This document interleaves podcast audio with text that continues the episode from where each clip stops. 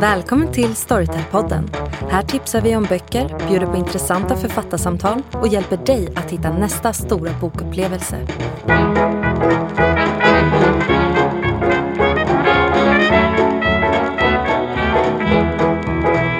Hej Angelica! Hej Jenny! Kul att vara tillbaka.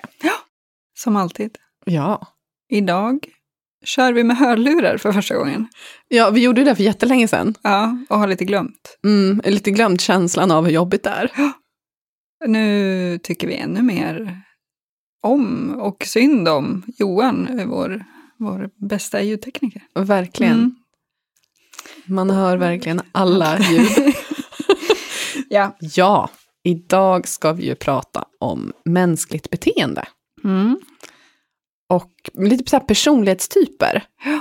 Och hur vi relaterar till varandra. Precis. Vi tänkte att ni skulle få lära känna oss på djupet. Djup, djupdykning i Jenny och Angelica. Mm. Ja. Exakt. Ja. Och så har vi en intervju med Niklas Källner. Mhm. Som har skrivit en bok om småprat. Och bilen går bra. Precis. Och han känner man ju igen från Skavlan till exempel. Hur han brukar gå runt och småprata med folk på stan. Ja. Mm. Så det, kändes passa, det känns väldigt passande att han, just han skriver en bok om, om småprat faktiskt. Mm. Hur känner du inför småprat? Ja, jag tyckte ju, innan jag lyssnade på den boken så var jag så här, jag är inget bra på småprat. Det är Nej. jobbigt. Och sen, ja, jag fick en lite annan inställning efter Mm. faktiskt. Han, han gav ju oss ändå någon slags komplimang där, att vi ändå hade småpratat med honom. Precis. Så att, eh, det kändes ändå som att, eh, ja, och att eh, man, se, man måste nästan man får se på småprat på ett annat sätt än vad man gjort tidigare kanske. Mm. Att, att det inte handlar om att göra, men, att, som han beskrev det så här, att det är ingen som vill ha bollen. Nej. Alla bara, bara ställer en fråga och så kastar man tillbaka bollen till de andra. svar liksom. Ja. Ja. Men att det mer handlar om att man ska fokusera på den andra personen. Mm. Och vara nyfiken inför nya möten och så. Och man behöver inte säga revolutionerande saker. Utan, Nej. För att alla sitter ändå bara och tänker på sig själva. och är oroliga för, men så oroliga för hur man själv framstår. Och då gör det inte så mycket om man inte är supersmart eller säger supersmarta saker. Det är inte där det handlar om. Nej. Men det kommer lite senare. Yes. Först så ska vi prata om, lite, det här är ju lite av ett fenomen, den här Mm. omgiven av idioter. Mm. Av Av- Thomas Eriksson. Precis. Mm. Ehm, Den här kom ut för flera år sedan och har typ legat på topplistorna sedan dess. Eh, han har ju kommit med en annan bok också, Omgiven av psykopater. Som eh, jag antar, jag har inte läst den, men jag antar att den är lite på samma sätt. Men- ja, men den det är lite, mer- jag tror att den är så här mera inriktad på att, att hitta psykopaterna i sin omgivning och lära sig att hantera dem. Medans omgivna av idioter handlar väl också om att lära känna sig själv och hur man reagerar i förhållande till andra människor. Eh, och lära sig att eh, hitta de här, eller bemöta de här olika färgerna som han delar upp människor i. Ja, precis. Mm. Kan inte du säga, sammanfatta lite? Mm. Det finns då fyra färger. Och eh, de flesta är inte bara en färg utan en kombination av åtminstone två, men ofta tre. Eh, vi har den röda som är dominant, drivande, ambitiös, viljestark, tar ofta initiativ, kan uppfattas som otålig och påstridig. Den gula är inspirerande, ogillar rutiner, impulsiv, social, utåtriktad, kreativ, verbal och optimistisk. Sen har vi den blå som är analytisk, organisatorisk, eh, minimalt intresse för relationer och är försiktig och konventionell. Den gröna är stabil, söker lugn och harmoni, lojal och tålmodig, ogillar konflikter och förändringar. Och man kan uppfatta de här personerna på olika sätt. De negativa dragen då är de röda personerna kan uppfattas som bossiga, gula kanske pratar för mycket, gröna är oengagerade och blå är misstänksamma. Känner du spontant att du eh, hör hemma bland någon av de här? Ja, vi gjorde, ja, precis, vi gjorde det här testet båda två. Eh, jag kommer inte ihåg vilken, vilken, det finns hur många hemsidor som helst. Ja. Man kan bara så googla disktest. Ja. Så får man upp så här, så, och så får man svara på en massa olika frågor om hur, hur man reagerar i olika situationer. Ja. Och jag blev ju då en kombination av, såklart alla blir en kombination av alla, men så har man olika mycket av de olika, olika färgerna. Och jag, enligt det här testet som jag gjorde då, så blev jag mest grön och sen den näst, näst största jag hade var gul. Mm. Och du blev ju, Mest grön. Och sen blå, vilket förvånade mig lite, för att jag ser inte mig själv som en analytisk person, men så pratade jag med en kompis här på kontoret och hon bara, jag vet ingen som analyserar sönder saker som du, så ja jag vet. ja. Jag var ju också lite förvånad över att jag fick så mycket gult. Mm. För att jag ser mig inte mig själv som så jätte... Alltså, för när jag har läst om de här, då är det ju verkligen det här att de är så här jätte, su- gula personer är så supersociala och utåtriktade och gillar att prata mycket och vara så här, synas mycket. Mm. Och jag har nog inte sett mig som, som så Nej. riktigt. Men jag, kan, ja, jag vet inte. Nej.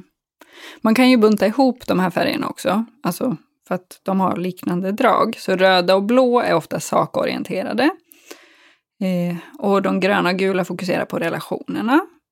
Och röda och gula är snabba på att agera medan gröna och blå är mer eftertänksamma. Röda och gula tenderar att blåsa upp sina egon eh, och anser sällan att de har några svagheter. Men de blå och gröna överdriver istället sina svagheter. Mm. Ehm, ja, alltså jag, jag, jag gillar ju sånt här. Mm. Olika tester. Ja, det är ju kul. alltid kul Ja. med tester. Jag kan ju sitta på Buzzfeed och bara, ah, berätta vilken kaka du skulle välja så berättar vi vilken hundras du är. Eh, typ. För det känns otroligt viktigt att veta faktiskt. Ja, Ibland Det så, jag. ja, jo, jag förstår. men eh, allt det här med Alltså alla tester och så, och alla böcker som har kommit på sådana här ämnen, det är ju verkligen att man, eh, man verkligen sätter en etikett på sig själv. Och på andra i sin omgivning. Mm. Vi har ju båda två lyssnat på brief-versionen av Omgivning av, Omgiven av idioter. Mm. Och jag har dessutom, utöver det, lyssnat på Make it work, Mm. som är skriven och inläst av eh, Annika R. Malmberg, så det är en författarinläsning. Och båda två de handlar ju väldigt mycket om att men, du ska lära dig att, att fungera tillsammans med andra människor. Att det handlar inte så mycket om att man ska ändra på varandra, utan man ska lära sig hantera varandras olikheter. Och så om du är en person, en, en person som är människoinriktad eller känsloinriktad och eh, jag är en person som är inriktad på sak, alltså att lösa saker utifrån att och inte är så intresserad av mänskliga relationer, då är det ju lätt att man krockar. Så då ska man försöka lära sig att hantera varandra och vara förlåtande inför varandras olikheter. Istället för att bara bli asförbannad då eller? Precis. Och det är, ju, det är ju det här med att diagnostisera eh, både sig själv och är så här, ja men jag är faktiskt, jag är en grön person och därför gör jag så här. Det kan ju vara bra. Eh, men det kan ju också föra med sig lite så här problematik i när man börjar diagnostisera andra som inte är så intresserade av att bli diagnostiserade. Ja, exakt så. Jag lyssnade, när jag lyssnade på den här eh, Make it work, så hade hon en, den var för övrigt väldigt bra. För den var så här, det var kapitel, det var det så var det liksom kapitel som var indelade och sen så i slutet på varje kapitel så hade hon så här sammanfattningar. Så även om man hade missat lite eller så här, det, jag städade under tiden som jag läste den här, eller lyssnade på den. Och då var det så här, ja jag missade någonting, men då kom det igen sen i en så här sammanfattning, så det var superbra. Men det som var, det var att jag lyssnade på, jag lyssnade på den när jag städade, eh, tillsammans med min sambo. Eh, och så insåg jag, när jag liksom lyssnade, så började jag så här diagnostisera dels mig själv, eh, utifrån den här städsituationen, men också honom utifrån den här städsituationen. Det är för att hon har ett exempel i boken, som är att två personer eh, i, ett, i ett förhållande eller någon relation till varandra ska städa ett garage. Mhm. Och den ena personen är röd, Ehm, tror jag det var. Och är väldigt så här, nu ska vi bli klara med det här, nu går Bara vi in. slänger allt. Ja, men, nej, utan snarare så här, bara, gå rakt in och bara, nu ska vi göra det här, vi gör det nu. Vi har bestämt att vi ska göra det här, nu gör vi det. Medan om man är lite så här gul och så här, lite personinriktad snarare, eller liksom så här känslo, då, då är man lite mer så här, ja men du, kan vi inte ta en fika här ute i solen istället? Och, och samla kraft inför den här städningen. För det, det, kan ju vara, det kan vara skönt att sitta bara tillsammans en stund. Och det är, det så, är det så himla viktigt att det blir städat? Det gör väl ingenting om det är stökigt. Vi har ju inte setts på hela veckan. så, Det låter ganska trevligt. ja, och grejen var så att den morgonen så hade så väckte min sambo mig med så här, ska vi inte ta och städa idag? Och jag blev genast ett åskmoln och var så här, nej jag vill inte städa. Jag hatar att städa, det är bland det värsta jag vet. Och jag kände så här och jag blev upprörd. Och sen så stod jag där och dammade liksom, och var så skitsur. Väldigt aggressivt. Ja, dammade aggressivt gjorde jag. Dammsög aggressivt. Och sen kom det här exemplet. Och hon beskrev. Och så bara kände jag så att det här är ju precis så. Som det. Vi har bara olika inställning till det här. Vi kanske vill båda samma sak till slut. Jag vill också att det ska vara städat. Men jag inte vill, att du ska städa. jag, jag vill inte göra det och när jag gör det så blir jag arg. Ja. Men det fick mig att så här, lugna ner mig. Och bara, Bra. ja, det var superbra. Och så var det så här, ja, vi har bara olika syn på det här eh, och vi reagerar på olika sätt. Och så kunde jag hantera situationen mycket bättre. Och, men då är det här att sen när jag började diagnostisera honom och var så här, "Ja, men du är en väldigt blå person. Då var han så här, han bara, mm, okej, nu. Så, skrattade liksom åt mig för att han tyckte det här var, ja, ja, visst, så här, sitt du där och diagnostisera. Så städar jag. ja, precis. Ja, ändå fint att, eh, ja, men att du har lärt dig det på något sätt. Ja, Mm. Jag, jag tror att, eh, men man får kanske räkna med att inte alltid de personerna man, man så här, sätter en etikett på kanske inte alltid är superintresserade av att få den etiketten. Nej. Nej, precis. Häromdagen när vi diskuterade de här sakerna här på kontoret så nämnde ju någon att ja, men, de här etiketterna är också ganska... Det kan ju vara ett sätt att kunna komma undan med visst beteende också. Det är ju ganska... Alltså jag har ju inte, in, Jag kan inte påstå att jag har träffat så många människor som har gjort det, inte så men jag har tänkt på det. Men eh, ja, jag kan ju kanske känna igen mig lite i det på något sätt. Mm. Att man bara, ja men jag är grön, eller jag är introvert, och då behöver jag gå hem och vila nu. Jag vill inte vara med. Ja. Så. ehm, fast jag tänker ju bara på min egen hälsa faktiskt. ja, okej. Jag, samlar, jag samlar kraft ifrån mig själv, jag behöver vara i fred. typ så. Ja. Mm. ja, och det är också, jag tänker att det är främst, jag tänker att de som, eller tänker att där det främst blir ett problem är ju när den typen av så buffliga personer gör så. Som bara så kör över. Buffliga, Ja, typ men- de röda. Ja. Nej, vi tycker inte att alla röda är buffliga. Nej. Nej. men det finns När ju de är en... stressade kan de vara. Ja. Och likadant, alltså, som, alltså alla, alla egenskaper i de olika färgerna kan ju bli ett problem på ett eller annat Ja, sätt. exakt. Och att alltid köra över någon eller alltid strunta i en deadline eller alltid, alltså, Gröna kan till exempel aldrig ta beslut när de är stressade. Det är liksom... Mm. finns för många val och för många personer att göra nöjda och det går inte under stress. Så Ja. vi är medvetna om våra brister. ja. Mm. Och men jag tror att det, det är ju det som, det är ju bra. Mm. Det är himla bra att ha den inställningen, Mm. att man har koll. Absolut. Ska vi ta och eh, lyssna på intervjun med Niklas? Ja.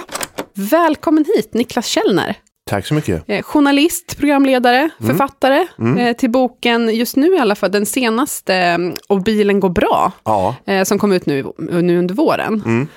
Kul att du kunde komma hit. tack för att jag fick komma. Jätteroligt.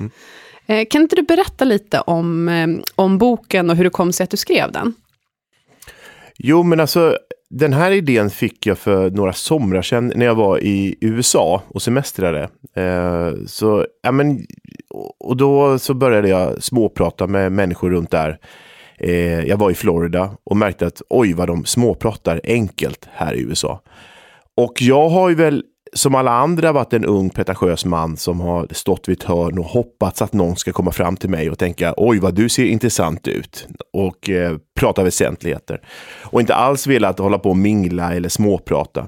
Men med åren så har jag förstått i, i mitt yrke att det här med att kallprata, småprata med människor är en viktig del för att skapa kontakt med andra människor.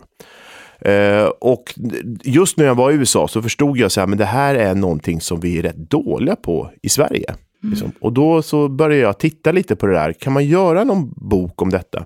Och det har ju skrivits jättemycket böcker om small talk. I, på den amerikanska marknaden finns det jättemycket av den typen av litteratur. Men de är väldigt mycket så här nätverksböcker. Så minglar du dig till framgång eller så här gör du för att liksom uppnå resultat och så här gör du om du ska lyckas sälja någonting. Och det är den ena delen. Och den andra delen är, äh, finns det också väldigt mycket om vett och etikett. Och då är, ingår också att du ska kallprata och det är väldigt viktigt. Eh, och, och så där. Men då är det mycket så här, så här, ja, det, det känns väldigt mycket att så här, beröm värdinnans bestick eh, eller eh, prata gärna om konsten på väggarna och det som är gemensamt i rummet och, och sådär. det känns lite mer som att man gick på ett slott snarare. Mm. Och då tänkte jag så här, men det måste finnas någonting däremellan för oss alla andra som, som kämpar med det här. För jag tror att väldigt många av oss är ganska obekväma. Vi kan vara sociala och gilla samtalet, men men vi tycker, vi tycker att det är lite krångligt. Hur börjar vi? Alltså det är lite som Nick Hornby säger. Alla vet hur man, hur man pratar, men man vet inte vad man ska säga. Och då tänkte jag så här, men det här måste jag grotta lite. Alltså dels för att liksom utforska hur viktigt är det med kallprat och, eh, och men också ge liksom tankar kring det här ämnet och, och vad man kan göra. Alltså rent så här tipsmässigt och vilka misstag vi gör liksom, mm. när vi kallpratar. Mm.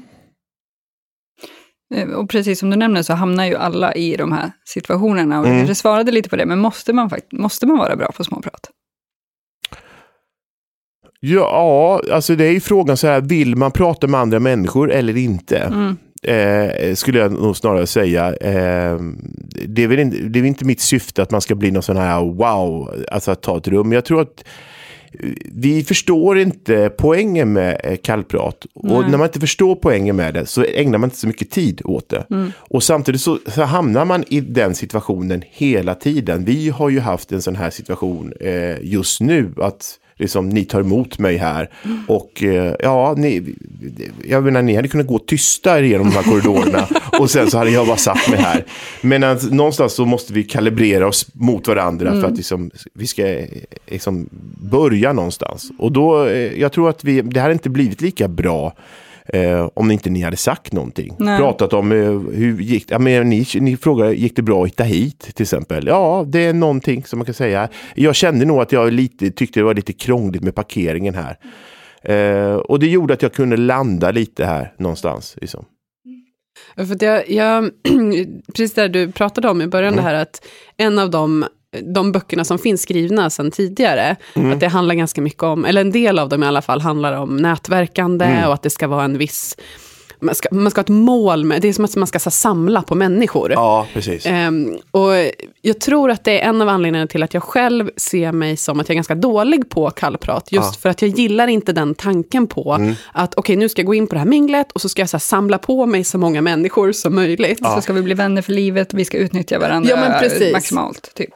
Uh, och då, och det, jag kände det när jag lyssnade på din bok, att, ja. att jag kände mig så lugnad i att, så här, fast det är inte där det handlar om. Nej, precis. Det handlar inte om att här, samla på människor och att du ska ha så många bra människor i ditt här, stall som möjligt. Ja. Utan det handlar om att bara visa intresse för andra människor. Ja. Och det har man ju. Alltså jag mm. har ett, jag, man har ju ett genuint intresse för att, lära, för att, men vad gör du på dagarna och vad, ja. vad gillar du för någonting och så. Just det.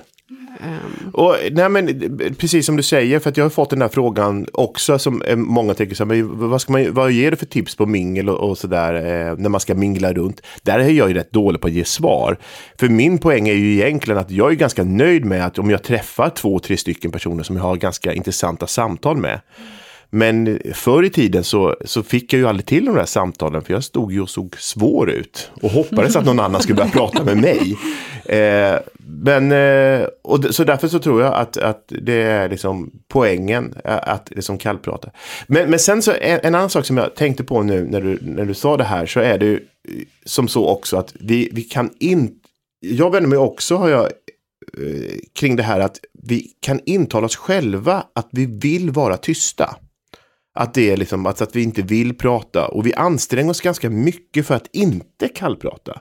Mm. Eh, och ibland så kan jag mena att det kan vara liksom nästan mer onaturligt. Ibland finns det tillfällen då det är ganska självklart att man säger någonting. Eh, jag tror att liksom exemplet, jag menar för några månader så satt jag i en skidlift tillsammans med någon och delade en ankarlift. Och det är ganska intimt mm. i 12 minuter. Och jag försöker. Jag vet att den var så lång för att det, det, det, jag frågade dem där nere hur lång är den här? Den är 12 minuter. Och då sitter man där och jag försöker ändå och tänkte så här, det här, det här vi sitter liksom, jag menar benen är, vi liksom skaver mot varandra. Vi sitter ganska tätt. Ja. Och eh, då börjar jag ju att säga någonting om, om eh, att hur blåsigt det hade varit igår för att de har stängt av några liftar. Eh, men det, jag tyckte det var ändå lite konstigt för så blåsigt var det ju inte. Säger att det är han som sitter bredvid mig. Och då säger han bara, nej men de vet nog vad de gör. Punkt. Och sen vill han inte prata mer. Och då sitter man där. Ja. Så att, eh, jag, jag, tror också att eh, man ska välkomna det mer. Mm. Och man behöver inte ha några heller några baktankar kring det där. Utan det är ju, jag nämner ju bland annat liksom, den här socialantropologen eh, eh, Bronislav Malinowski som pratar om den alarmerande tystnaden. Alltså att det, har en funktion, kallpratat, att vi ska komma vidare i samtalet. Eh, att det är det framför allt. Men sen är det ibland bara en ren socialiserande aspekt. Alltså vi sitter tysta och då känner man att man vill fylla tystnaden med någonting. Och då tar man till sådana saker. Ja, jag har sagt, ja men det var skönt med vädret. Eller vad mm. som helst. Liksom. Du, du, nämnde där att, du, att det här är någonting lite som, att du har, som du har fått lära dig. Mm. Så du har liksom inte alltid varit bra på att kallprata? Nej, verkligen inte. Jag har kämpat ganska mycket med det där, tycker jag. Eh, jag har nog, alltså jag kanske har nog varit en sån som gillar samtal. Jag gillar liksom att sätta mig och verkligen liksom ha ett riktigt ordentligt samtal. Uh, och sen så har jag nog varit en sån att jag inte, jag har inte varit blyg heller.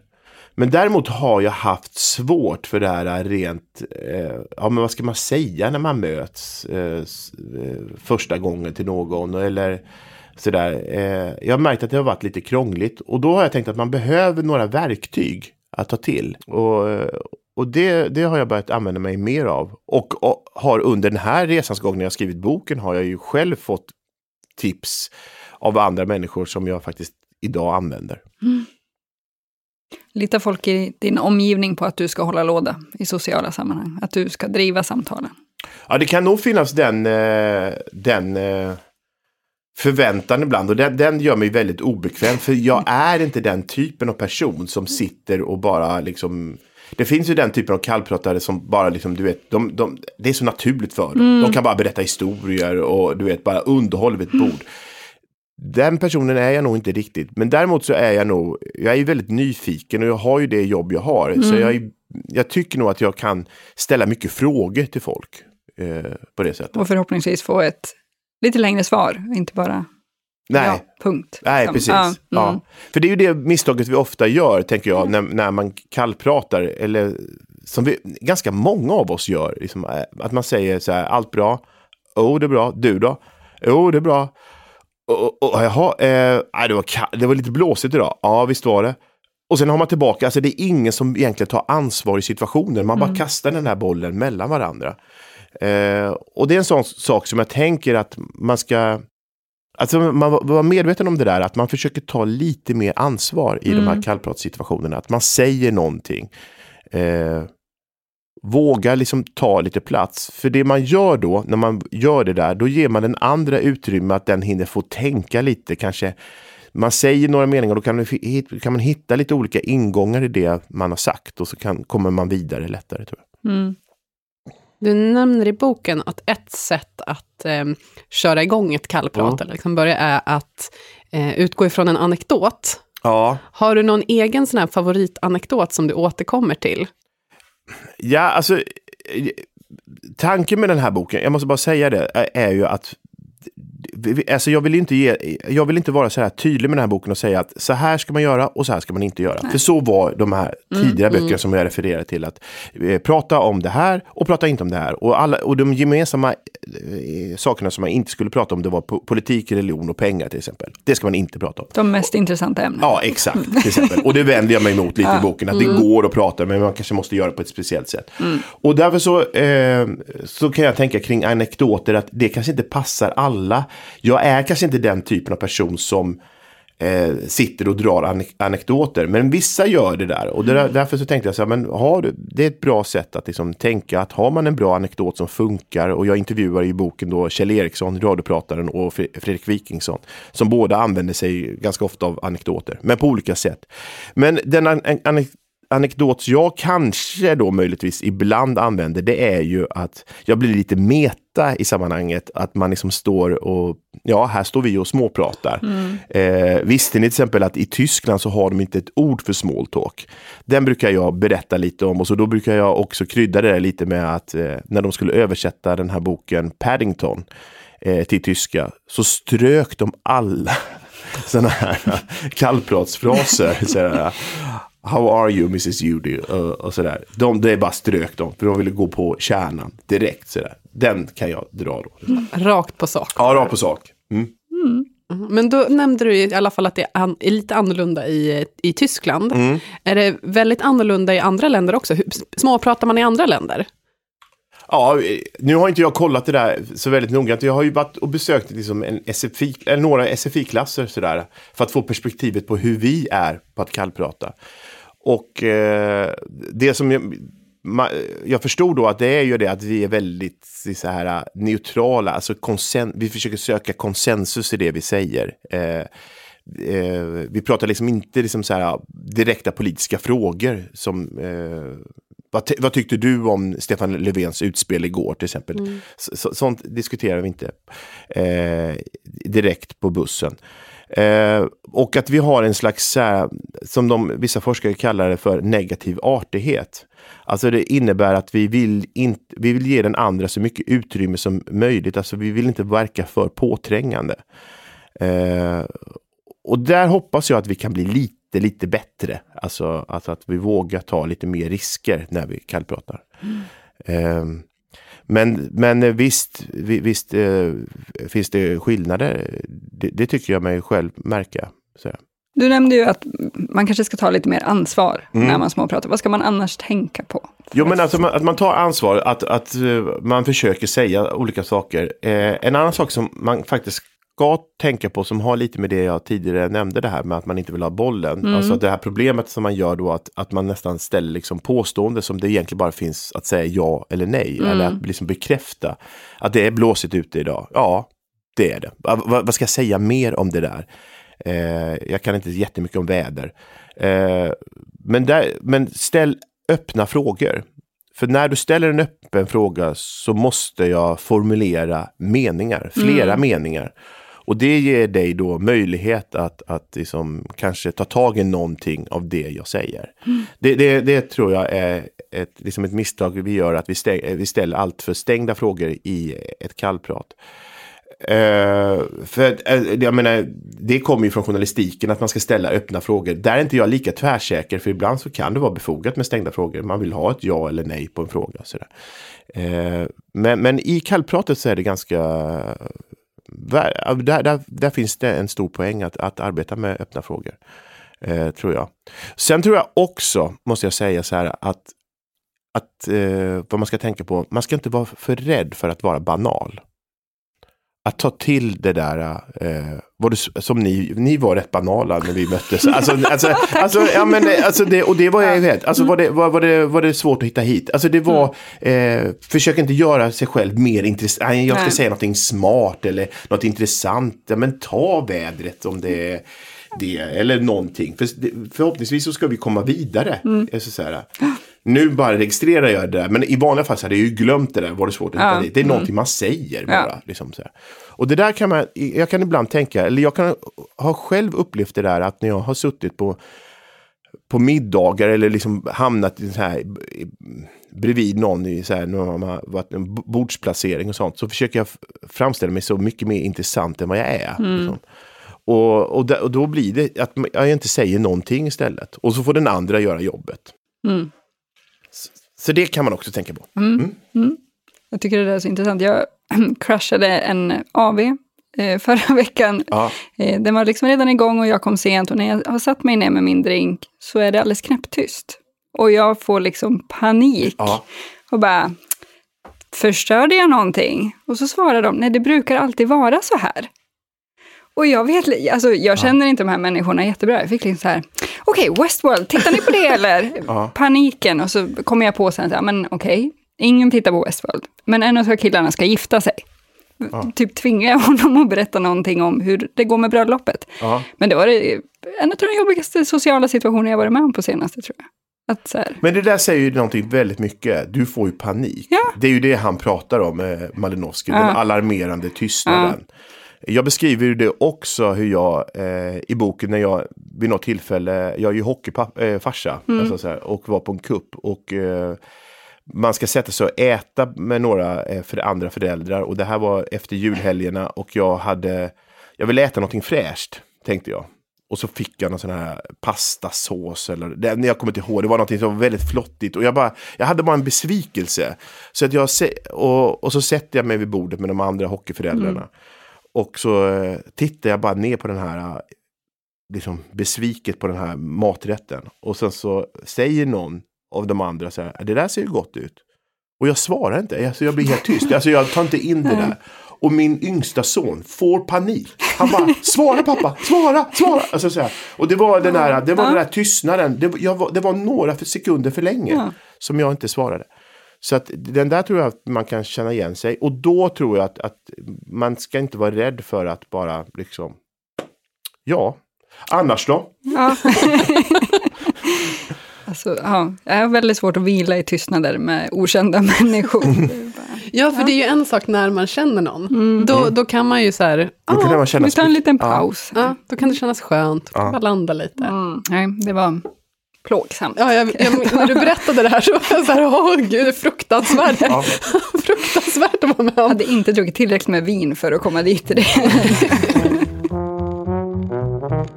Vi eh, brukar alltid be våra gäster att boktipsa lite. Ja. Har du någon bok som du skulle vilja tipsa om? Oj, ska du vara på det här temat eller? Det får vara vilken bok som helst.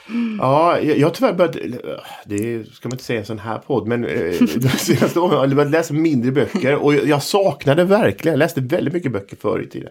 Men jag läste en bok i, i höstas av Niklas Orenius som heter Skotten i Köpenhamn. Åh, och, eh, alltså, som handlar om Lars Vilks och han eh, är väldigt grundlig i, i sin, liksom, och det handlar om det här med yttrandefrihet och extremism och allting så här. Och jag, när jag läste den boken så var det en sån där bok som jag hade velat diskutera med några andra. Alltså jag var så liksom, ja men det var så här, jag ville pra- jag var tvungen att få prata om den här boken. Och då hade jag verkligen önskat att jag var med i en, alltså en sån bok skulle jag vilja liksom, vara med i en bokklubb och sitta och liksom diskutera. Och det är nästan så att jag skulle vilja läsa om den för att liksom kunna diskutera med andra. Jag tycker han var eh, otroligt duktig, Niklas han- Har ni läst den boken? faktiskt Nej. inte. Nej? Men nu blev jag väldigt sugen på att läsa den. Och det, det, är så här, det är ju de böckerna som är de bästa böckerna. Ja. När man, så här, när man har läst klart den och är så här, jaha, men jag måste, jag måste prata med någon. Exakt, jag måste prata. Och, och, och du vet, jag, och jag bara liksom sitter med min fru och bara babblar och hon hänger inte med. Alltså, ja, ja, så kanske det, eller jag vet inte. För hon har ju som vi alla, som man har gjort innan, man har ju bara läst lite som eh, nyheterna och liksom sådär. Och hade skapat sig en bild av det där. Och här försöker han göra det mer komplext liksom på något sätt. Att det är inte liksom helt enkelt sådär. Liksom, så så det, det, var, det var en sån bok. Ja. Jag tror det finns en ljudbok till och med. Ja, bra. Mm. Får lyssna kanske. Mm. Tusen tack för tipset. Ja.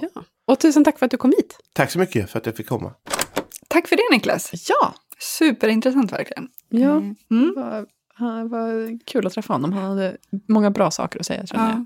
Man blir ju lite nervös av att träffa en som är expert på småprat. När man själv känner sig lite osäker. Men jag tycker det gick bra. Vi fick Ja. godkänt. Ja, Mm. det kändes bra. Mm. Ja. Håller med. Mm. Ehm, nu ska du tipsa om en bok. ja, det ska jag göra. Som har en lite annan inställning till det här med småprat än vad Niklas har. Eh, eller den, den i alla fall inställningen som han eh, trycker på i boken. Ehm, den heter Fingertoppskänsla. En nödvändig manual i social kompetens. Och är skriven och inläst av Henrik Fexeus. Mm. Och ja, det lite, så här, den första, den första grejen jag tänkte på när jag lyssnade på den var så här, för att han pratar om att eh, jag ska lära dig att, eh, eller att, att genom den här boken så kan man lära sig att eh, slippa undan ifrån sån här tråkigt småprat och gå direkt på kärnan. Ja. Och det var ju verkligen det som är typ det motsatta till vad Niklas eh, Mm. lyfter fram. Det här att småpratet är viktigt och att man ska ta, ta tillvara på den stunden som man har när det inte är så allvarligt, utan att det är också någonting som, som tillför någonting till en relation. Det som Henrik vill göra i den här boken är att hjälpa oss att tolka våra egna signaler och de människorna omkring oss för att lättare kunna samverka Mm. och f- få ut det mest. Och det är ju egentligen, det är ju, det är ju på samma sätt som i de andra böckerna som jag pratat om nu och, och Niklas bok också, att, att det handlar om hur vi tar, tar in varandra och hur vi förhåller oss till varandra. Och ja, jag, jag tyckte att det var, den, var, den är spännande, för han tar upp väldigt mycket olika, den är, ganska, den är rätt jobbig att lyssna på på ett sätt, därför att han får, i alla fall mig, att så här, ifrågasätta hur jag hanterar olika situationer. Och eh, som till exempel han pratar om eh, konflikter. Och hur många är sådär att, ja men vi, ja, jag, jag gillar inte konflikter, jag undviker det, jag backar bort ifrån de situationerna, jag vill inte ge mig in i några diskussioner. Medan han eh, säger då att, nej men gå rakt in bara, rakt på konflikten, för du måste in och så... men ja men jag vet. Så gröna vi är. ja, vi bara, nej, nej, nej, inga konflikter, vi vill inte. Nej, men, och, och då, han pratar om att man ska se varje tillfälle som, eh, eller varje situation, man ska se varje situation som man går in i som en möjlighet att lära sig någonting nytt. Låter klokt. Ja, så att, att, att vikten av att lära sig av eh, alla situationer man går in i och att man då inte behöver se det så allvarligt. Om du går in i en situation som är, ja det här är en konfliktsituation, det här är jättejobbigt, det känns, gud vad jobbigt det här blev nu med de här människorna och nu kommer de vara jättearga på mig och det, och det här går inte. Då ska man istället tänka sådär att, men alla andra tänker också på sig själva. Mm. Alla andra sitter och är helt inne i sitt eget- huvud. Och funderar på hur andra människor uppfattar dem. Och tänker att nu sa jag någonting som kanske någon annan uppfattar som någonting negativt, eller hur ska jag... Och att man hela tiden ska försöka bortse från det. Vilken färg tror du Henrik Fexeus är? Jag, jag gissar gul. Mm. Gul eller röd då? Gulröd. Kanske... Ja. Jag tänker liksom rakt på ja. sak. Ja. Mm. Samtidigt är han ju väldigt mån om så här mänskliga relationer. Att man ska, Mm. För det är också en sak som han pratar om. Han, han, så säger, han pratar om att han uppfa- kan uppfattas som lite så här bakåtsträvande. För att han pratar om att internet och hur mycket internet, ju mer internetanvändandet går upp, desto mindre empati får vi för varandra. Mhm. Alltså att eh, unga, det finns forskning som tyder på att unga människor idag, sen typ 90-talet och framåt, har eh, minskad empati i förhållande till tidigare. För att allting känns som på låtsas då? På? Ja och, ja, och att man inte, att man går bort ifrån det mänskliga mötet. Mm. För så himla mycket av, av empati och känslan för hur andra människor hanterar olika situationer och vad de känner, eh, det händer liksom i det mänskliga mötet. Mm. När du ser en annan människa, när du kan läsa av den personens signaler, och ju mer vi går bort ifrån det, ju mer vi pratar i telefon eller chattar med varandra och har tid på oss att eh, tänka ut det, kor- det korrekta svaret, eller Mm. det, desto, desto svårare blir det för oss att ta in vad andra människor känner Mm. och upplever. Ja. Och, så jag tycker att han hade en... Den känslan, det, han hade en, en sak som han tyckte att man skulle göra var att man skulle inte ta med sig datorn till möten. Ja, herregud, vad ska jag titta på då? Nej, jag skojar. Jag försöker faktiskt lägga undan den nu, men... Ja, Mm. och det, jag tror att det är en ganska... Jag, jag blev inspirerad av den, Mm. att testa nya sätt att hantera sociala situationer. Mm. Ehm, Det är ju väldigt intressant ändå. mm, Jag är en sån som alltid sitter med telefonen i hand. Jag, det går ju på reflex att öppna Mm. Instagram och Facebook. Liksom. Och eh, jag blir ju rastlös när jag inte tittar på den. Mm. Det är ju, ja, jag kan ju känna när jag liksom skriver till folk på Messenger och så att, alltså jag, jag får lite, alltså skrivkramp. Alltså i, i en sån här situation, då kan jag ju bara, och så, oj då, det där var ju inte så bra. Så, men i, i textform, då blir det ju verkligen, jag måste ha det perfekta, jag måste formulera mig roligt. Liksom. mm, Det är ju det är inte så spontant. nej. Nej. Och då blir det också det här att du kan aldrig testa hur människor kommer reagera. Nej. Och du kan inte känna av på samma sätt som... Nej, och humor kommer ju inte fram. Nej, nej, nej. Jag, jag vill bara säga att jag är jätterolig så här, men i text. ja, Jenny tycker att jag är rolig. Det, det är huvudsaken att vi tycker att du tycker att jag är rolig och jag tycker att du är rolig. Ja, absolut. Vi Ja. bekräftar varandra. Lite Ja, det är härligt jättebra. sådär. Ja. Ja. perfekt. Och sen, ja, och sen har han jättemånga roliga så här, populärkulturella referenser hela tiden. Eh, som är jätte, som, då du gör det lite lättare att lyssna tycker jag också. För då är det, det är fakta och tydligt, så här, han pratar om forskningsrapporter en del och sådär. Men då är det så här, och så slänger han in en Big Bang Theory-referens. Kul! Ja, Jag tänkte att du skulle gilla det. Ja, väldigt förtjust i Big Bang Theory just. Så då, då lättar det upp lite. Mm. Så jag, och han är väldigt duktig på att läsa in också, så jag tycker att det, Mm. ja. Engagerad liksom. Mm. Härligt. Jag har ju lyssnat på någonting som är inte alls så mycket om det sociala mötet, utan mer maktmötet. Mm. Det lät inte så kul kanske. Men, eh, men Elaine Eksvärd, hon är ju retorikexpert, kan man väl säga.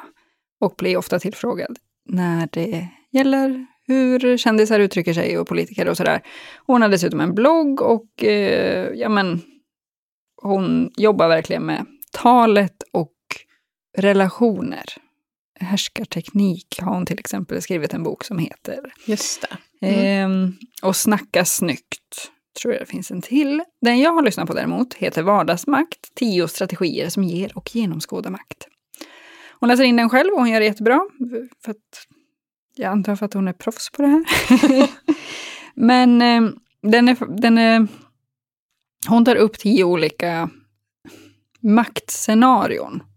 Där hon dels berättar så här, så här kan du genomskåda det och se vad de här auktoriteterna eller de här eh, härskarteknikmänniskorna håller på med, men samtidigt också hur man faktiskt ska bemöta det och inte göra exakt samma sak själv, men ändå visa att ja, men jag har makt i den här situationen. Mm. Mm. Så hon eh, pratar till exempel om auktoritetsmakt, att vi alltid liksom... Hon tar något exempel där eh, hon är, de har bett folk vid en busshållplats att ställa sig bredvid busshållplatsen och inte i, sitta i den. Eh, och då är det en som är civilklädd som ber om och det händer ju ingenting, men så kommer en väktare och ja, då, man gör ju som väktaren säger. Och inte nödvändigtvis för att han är väktare, utan för att han är klädd som väktare. Ehm, och ja, men hur man enkelt skulle kunna göra sådana saker själv på jobbet, till exempel att ja, men är du chef, så ha slips, till exempel, för att visa att du står ut. Eller ja, i en affär så var det någon som hade allt i uniformen medan de andra inte hade västen, typ. Men folk gick då till Mm. honom för att han har västen och då måste han vara chef. Mm. Han sticker ut. Eh, det var ju väldigt, alltså, saker som man kanske har känt att men det här kanske jag har blivit utsatt för. Men inte riktigt kunna sätta ord på. Eller veta hur man ska hantera. Det, jag tycker att hon tar upp det på ett bra sätt och sätter fingret på vad man kan göra själv, typ. Enkla grejer, typ om, om man är på möte och det alltid är samma person som lämnar mötet när, eh, när en själv börjar prata och ska hålla sin presentation. Att man då när personen kommer tillbaka kan säga, ja, men du, eh, men när du var borta så berättade jag det här, bara för att call him out, liksom. Mm. Sådana grejer. Så, ja, mycket tänkvärda. Och handfasta råd, liksom. Mm. Det är ju alltid bra. Mm. Och ganska rolig, liksom. Det, ja, men, ja. Det Lättsam. nästan, ja, det är nästan så att det måste vara det. När Mm. det är, eller i alla fall, att jag är sådär, för att jag ska ta till mig den här typen av, så måste det nästan vara lite kul också. Mm, jag håller med. Det går inte bara att trycka in fakta. Nej. Så. Ska vi ta månadens YA? Ja! Månadens YA. Yes. Och den här gången så tänker jag tipsa om en bok som jag tror att jag har pratat om redan, men inte hade läst då. Och det är Talet om en man av Hampus Nessvold. Och Hampus Nessvold är väl liksom främst känd som, jag tror att han är typ influencer och eh, programledare. Han har skrivit en bok som handlar om hur det är att vara man i dagens samhälle. Och den riktar sig till unga killar främst. Eller unga. Eh, jag tycker att sätta den här i handen på alla, typ. Han pratar väldigt mycket om machorollen, och, eller mansrollen och hur macho den måste vara. Att man inte får visa känslor och eh, man får inte vara, visa att man är kär eller ledsen och att man har ganska dålig kunskap om typ tjejer. Alltså, Mm. Ehm, och han tar upp liksom allt från sex till våld till vänskap och porr och kärlek och kroppskonflikt. Alltså han täcker liksom hela det här som man går och tänker på som tonåring. Och jag tycker att han gör det så jävla bra. Och eh, ja, jag, jag tror att det är många unga killar som, eller unga, som skulle må bra av att läsa den här. Kanske några äldre också. I allra högsta grad. Ja. som går runt och tror att världen är uppdelad i två läger. Mm. Kanske skaka om lite i ens egen självbild och hur man ser på andra. Exakt. Den här har fått ganska mycket publicitet tror jag och jag har hört att den ska bli eh, föreställning nu.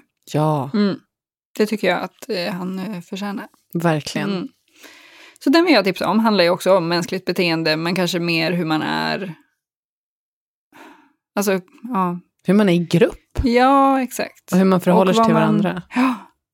Han tar till exempel upp att han att det satt väldigt långt inne och kunna berätta för en killkompis att han tycker om honom. Alltså, Mm. det, och det blir ju liksom bara, ja, det här är ju helt stört. Alltså va- varför ska man inte kunna säga till en kompis att jag uppskattar din vänskap liksom. Mm.